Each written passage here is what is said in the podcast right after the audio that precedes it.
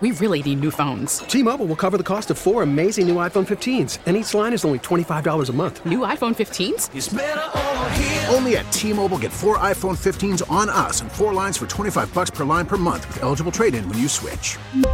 Minimum of four lines for $25 per line per month with auto pay discount using debit or bank account. $5 more per line without auto pay, plus taxes and fees. Phone fee at 24 monthly bill credits for all well qualified customers. Contact us before canceling account to continue bill credits or credit stop and balance on required finance agreement due. $35 per line connection charge apply. Ctmobile.com. We get it. Attention spans just aren't what they used to be. Heads in social media and eyes on Netflix. But what do people do with their ears? Well, for one, they're listening to audio. Americans spend 4.4 hours with audio every day. Oh, and you want the proof? Well, you just sat through this ad that's now approaching 30 seconds. What could you say to a potential customer in 30 seconds? Let Audacy put together a media plan tailor made for your unique marketing needs. Advertise with Audacy. Visit ads.audacy.com. It's a bumpy ride, but we seem to be on the downward slope of the coronavirus pandemic after more than two harrowing years. And if there's any lesson we learned over that time, it's that a global pandemic can have very different impacts on different populations. Black and brown communities were hit harder, for example. So were women. And the disparities are not going away. This weekend, we'll speak with someone working full time to end the inequities. Hello, I'm political editor Craig Dellimore, and this is At Issue.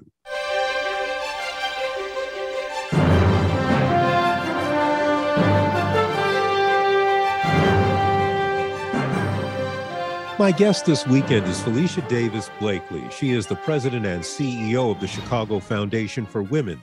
That, in and of itself, is a big job and a big responsibility. But Ms. Davis Blakely specializes in those kinds of jobs. She was a police violent crimes detective. She was a deputy mayor for public safety, a deputy chief of staff to Mayor Rahm Emanuel, Chicago's building commissioner, and interim president of Olive Harvey College. And I don't think I have listed everything.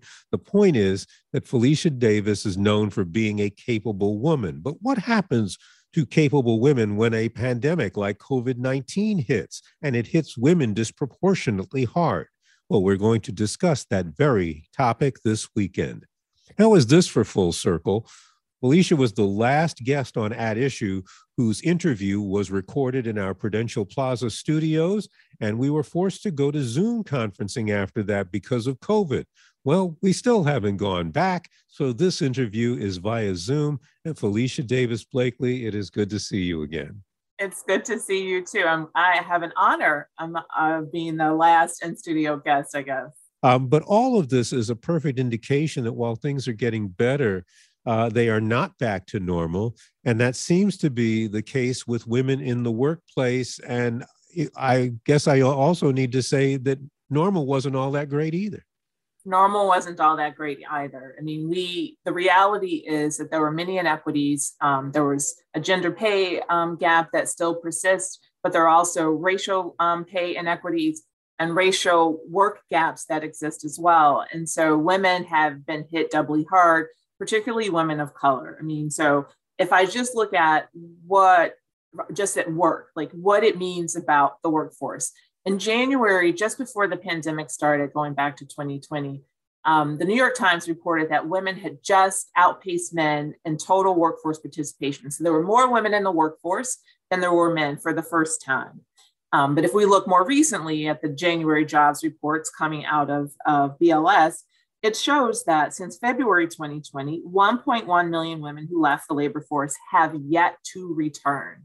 And when I look at, you know, the most recent unemployment numbers, overall employment rate um, is at 3.6% in January for women, but it was at 5.8% for Black women and it actually increased in February to 6.1%.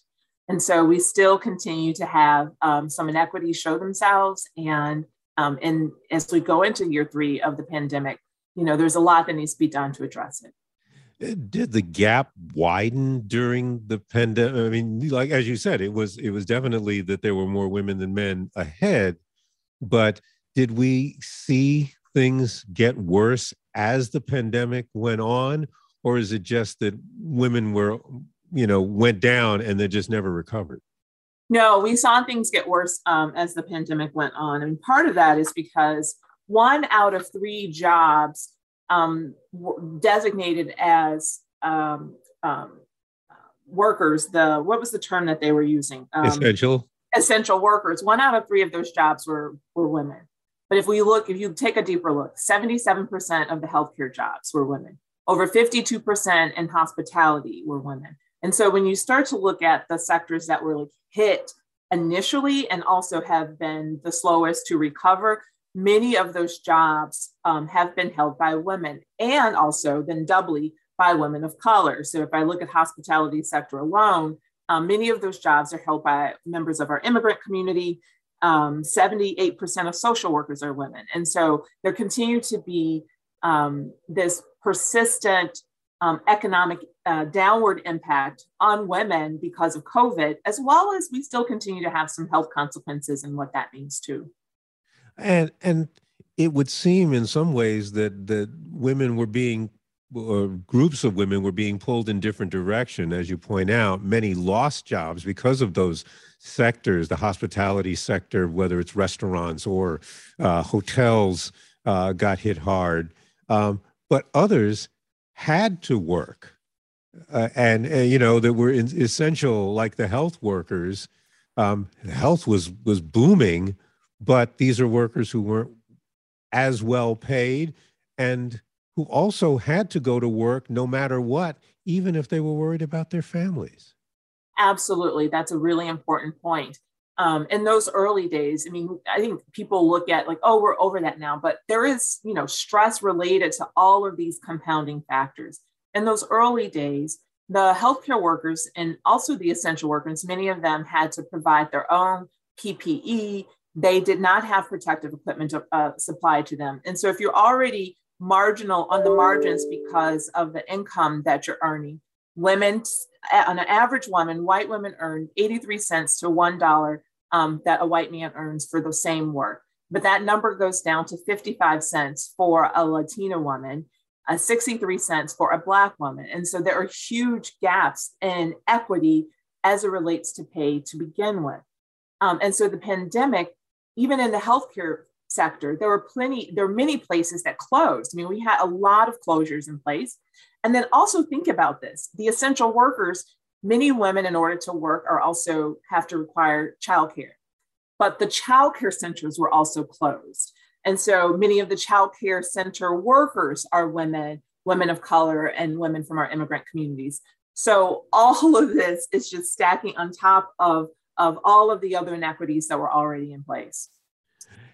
And that seems to be the the story that we're dealing with, you know, even as we, you know, are coming out of it. But I remember um, the phrase "shecession," which is hard to say, but we had to learn to say it, um, was a real uh, a real issue going through, trying to get through, and even uh, beyond daycare. And and you point out schools closed but if your children are sick, can you stay home to take care of them?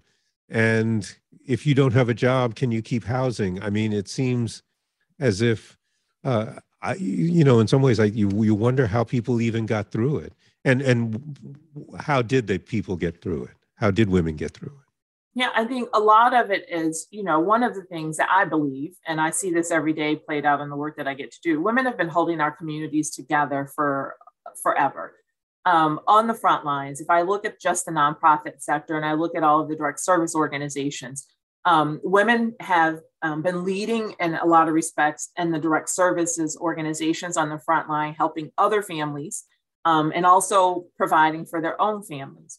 Um, women were very creative in creating networks to help support, you know, pods with childcare and other things to help um, make that possible. Um, there was some flexibility. I mean, the reality is that our, our economy came to a standstill virtually. And so corporate sectors, government, everyone had to reckon with the fact that in order to restart our economy, we actually needed to provide. And that's why, you know, President uh, Biden said that childcare was essential infrastructure because it really is. How are we going to have uh, uh, millions of workers that we need return back to the workforce, men and women, let's be honest, if we do not have childcare being provided. And so many of those duties of unpaid care have fallen to women historically, but certainly that burden increased during the pandemic with the things you talked about, the remote learning for children. And even now, I mean, most recently, you know, as we were seeing, we were coming out or people were feeling that the COVID numbers were going down, we have the Omicron surge, which then required women to reactivate all of those systems that they had in place. And so some women who had returned to work saw themselves having to leave work again because they needed the flexibility of being at home as school systems closed down um, or went to remote learning. The women had to manage that remote learning for their families and their children. Mm. Um, have we seen any bright lights for ex- essential workers uh, coming out of this? Uh, you know, I, I get the sense of a lot of essential workers realizing, wait a minute, we we we're important and we're needed and we're not paid well. I mean, uh, is that realization helping? It has in some respects. We did see some wage escalation. We saw employers paying premiums, paying um, sign on bonuses, retention bonuses, and things like that. Um, but I want to be clear about that was already on top of an inequitable system. So my, you know, last week was equal was equal pay day, first equal pay before everything else. And I think employers had been slow to really level the playing field for women um, um, and providing that equal pay. And so during the de- the hardest parts, um, pay equity, some pay um, increases happened. The other thing is that the provision of when the federal um, government um, enforced that there should be paid leave, that everyone needed access to paid sick leave in case of a COVID related illness. Well, that should be the standard bar. that should be the floor every worker should have access to paid leave. And they should be able to use that leave to provide for care um, childcare duties if they're ill themselves um, or to take care of someone else who is uh, who is ill in their family. And so there have been some bright spots in that. This is a national conversation actually. I mean this is the first time um, I can recall in history where these issues are being talked about, not just in the context of, oh, the woman just needs to take care of it, but in the context of corporations, government, organizations wrestling with this um, across the board and CEOs and, you know, the president of the United States elevating this conversation um, to the national level. Mm. Let's stop and talk about equal pay day for, for a minute because uh, people hear the phrase explain what it means and why we need to pay attention to it.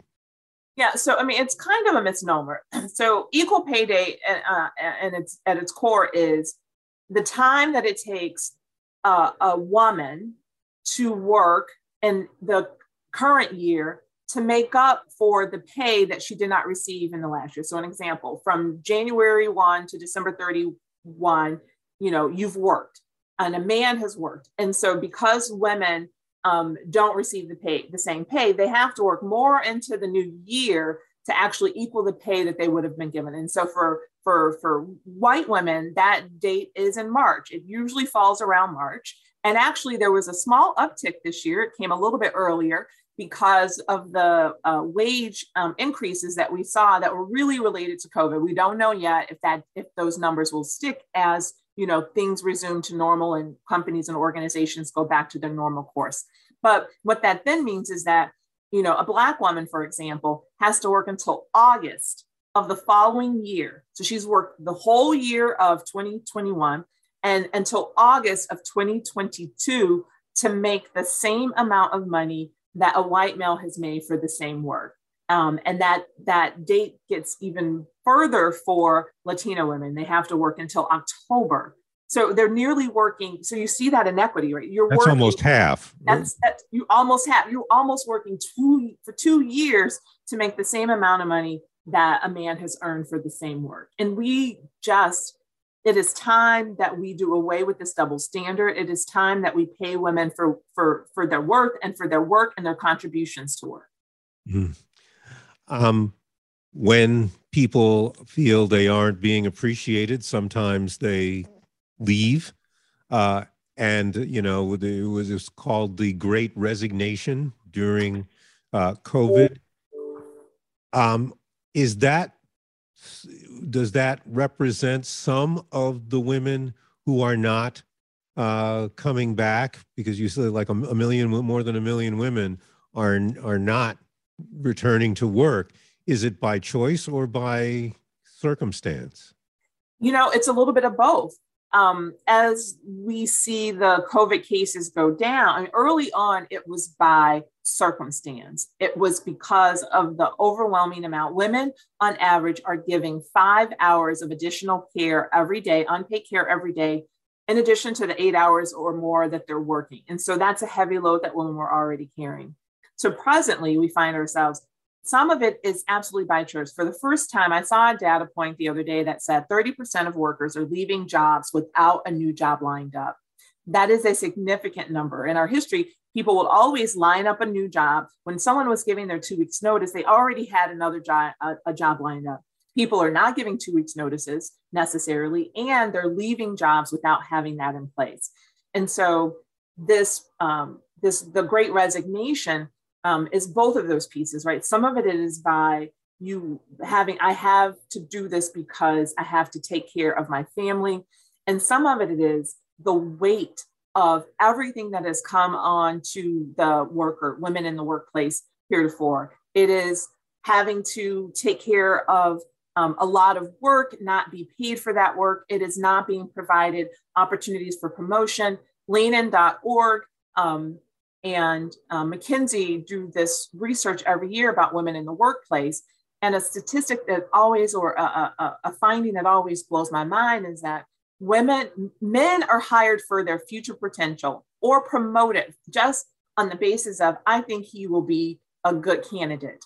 Women have such a high double standard that women with PhDs and advanced degrees um, are not given the same opportunities as men with high school degrees um, or high school diplomas or high school equivalency.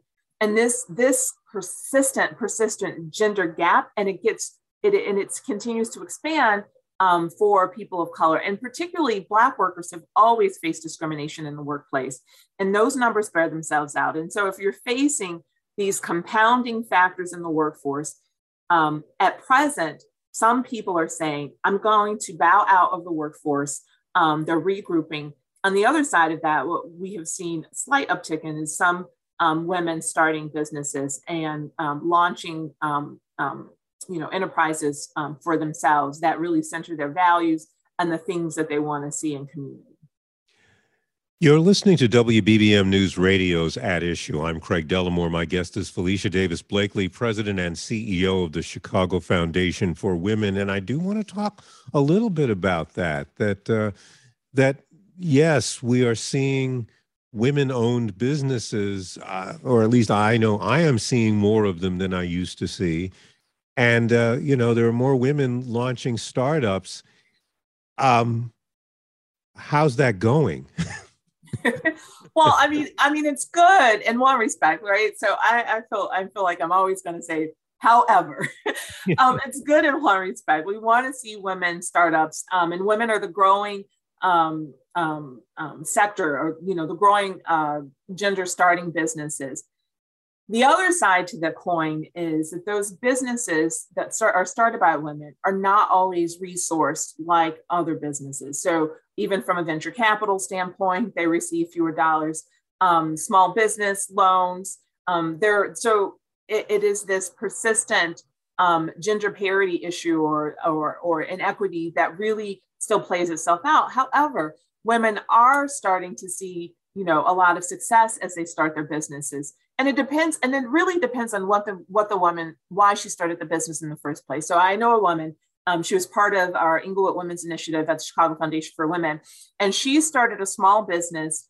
Um, and her goal really was then to just employ a couple or three women from her community so that those women could provide for themselves. And she achieved that goal. She achieved that goal. And so it really um, depends on you know what they went into business um, um, for in the first place. And a lot of it is that they're that in the workforce they're doing this work, they're ideating, and they're doing all of this. They're not getting credit for it, um, either you know being recognized for that, but also from a financial standpoint. So they've decided to take their energies and their labors and put out their own, um, start their own shop in many instances. Hmm. And I know we, well, first I want to address an argument we sometimes hear from some businesses, not all, um, that, you know, the, this recovery is tough for everyone. Uh, and we're all going to have a tough time getting back on our feet. Women are just simply part of that tough time. And, uh, you know, it's, uh, we'll all get through this and let's deal with these equity issues after we're all back on our feet. I mean, what, what do you say to people who are saying, yeah, we'll, we, we get to that, but right now things are tough? Yeah, well, the thing about that is that I actually think the moment is now women have been waiting in line. Um, women of color have been waiting in line. Our Native women. I mean, this you, the, the the notion that oh we this isn't the good time. You know how often women have heard like this isn't the right time. This isn't the right time. And so we are waiting, and it will be 2130, 2130 before Black women receive pay equity if nothing changes. So we're saying oh, just wait a little longer. That's that seems that's a lot longer than a little, if you ask me, Craig. And so this is the moment. I mean, systems are being complete systems are being rebuilt, organizations are being redesigned, um, companies are putting in more. They actually are attempting to put in more equity and more flexibility and more of those things.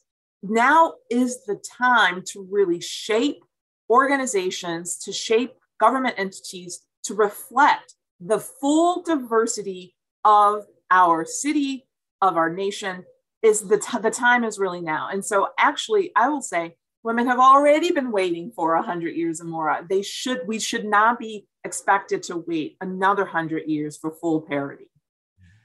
And another issue of parity is that there is still something called the sub minimum wage, which sounds like an oxymoron. If it's minimum, but it's sub minimum, so it's below minimum. Uh, but that is standard for many restaurant workers and others. Uh, and how do how is the fight going? Uh, I know that there are fights going to get rid of that. So, I'm just in Illinois um, you know, there's been a fight just, and let's just, these things are not unrelated. All of these essential workers that we were talking about earlier, many of them had to fight for a, a minimum wage of $15. And that's a floor, not a ceiling. But sub minimum wage workers earn $6.60 in Illinois.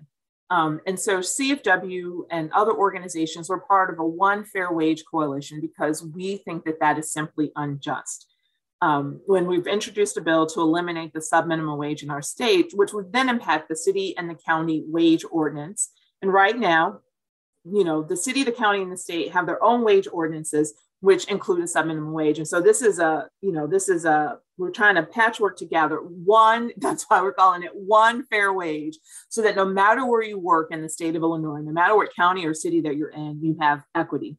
And doing away with the sub minimum wage would really have a huge impact for these workers. You know, just a short time ago, a million, a record high million restaurant and hotel workers left the workforce. And again, I've already talked about the fact that over 55% of the hospitality sector is represented by women. And so it had a significant impact.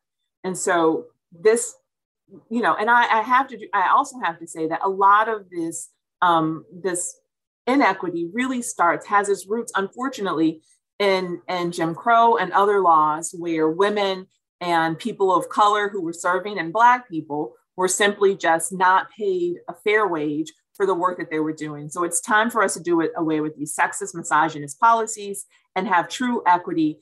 And I will say this this is a really important point because sometimes when I say this conversation, men think, oh, she's just trying to take, she's trying to, you know, give us a short show. She's trying to take something away from us. And I will say this to you. If Chicago, if our region, if our region, we were world class just as it relates to pay equity, it would be $58 billion in GDP. That is a significant amount of money that would be going to our families, to your family. Because every man listening today, if you haven't tuned out, your wife, your daughters, your sister, any woman you love, I the stats will show you, the research will show you that she is likely not being paid equity at her workplace. So this is an issue for you too. This is an issue. This inequity impacts every single one of us in the region. Aside from attacking the sub minimum wage, and and we should be, you know, fair enough to say that there are a number of restaurants that are in favor of it. Uh, yeah. And there are some restaurants that have completely done away with the sub minimum wage and said, no, we're ignoring that. Uh, we, we, we pay everybody minimum wage. It's still not good, but it's minimum, it's at least minimum wage. What can or should government be doing right now? Yeah, so big picture now. Yeah, this, you know, we talk a lot about policy change, right? So there's what can government do, what can corporations do, and then what is the work of individuals. And so government, you know, providing those worker protections in place.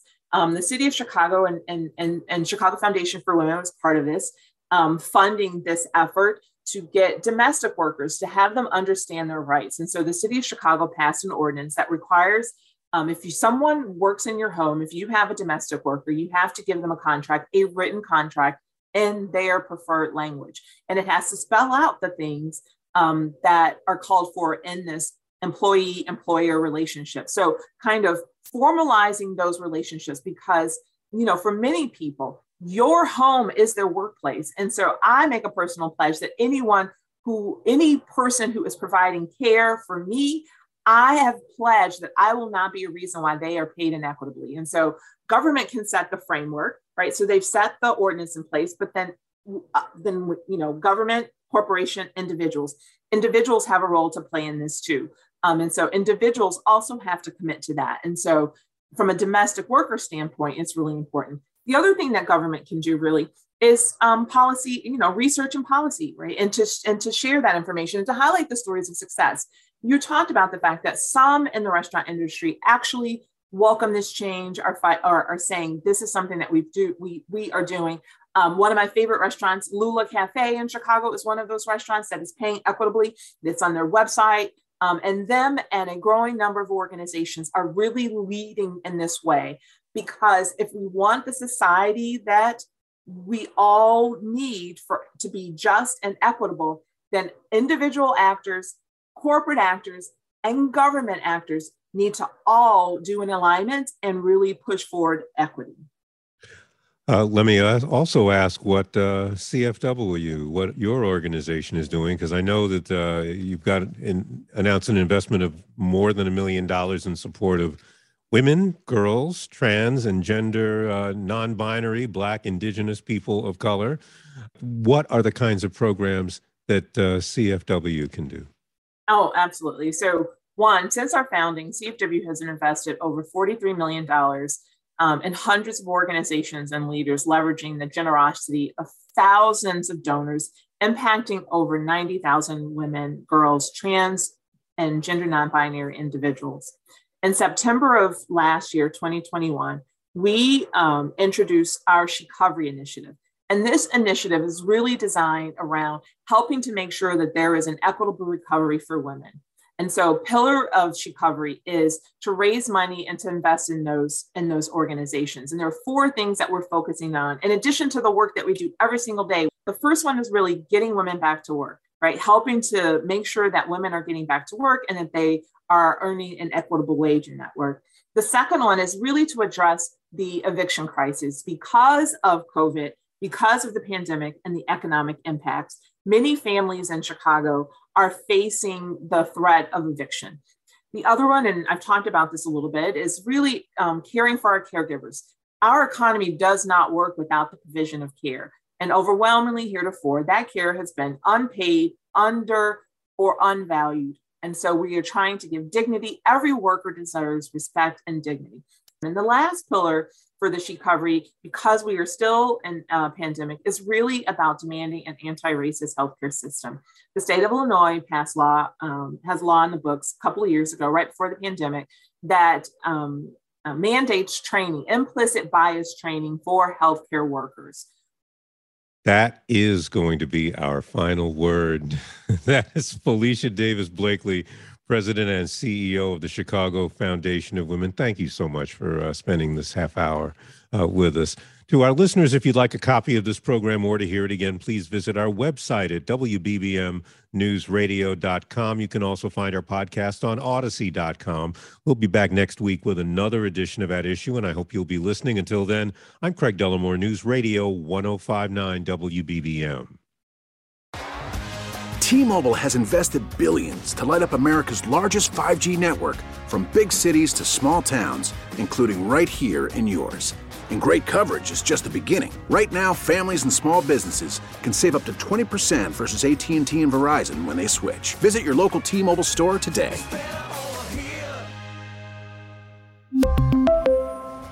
Plan savings with 3 lines of T-Mobile Essentials versus comparable available plans. Plan features and taxes and fees may vary. Protect your vehicle's engine with a full synthetic oil change and save with Mobil One at O'Reilly Auto Parts. Purchase five quarts of Mobil One full synthetic motor oil and receive a $10 O'Reilly gift card after rebate. See store for details. With your Mobil One purchase, you'll also receive two times points during O Rewards Bonus Points Month at O'Reilly Auto Parts. Oh, oh, oh, O'Reilly Auto Parts. We get it. Attention spans just aren't what they used to be heads in social media and eyes on Netflix. But what do people do with their ears? Well, for one, they're listening to audio. Americans spend 4.4 hours with audio every day. Oh, and you want the proof? Well, you just sat through this ad that's now approaching 30 seconds. What could you say to a potential customer in 30 seconds? Let Audacy put together a media plan tailor made for your unique marketing needs. Advertise with Audacy. Visit ads.audacy.com.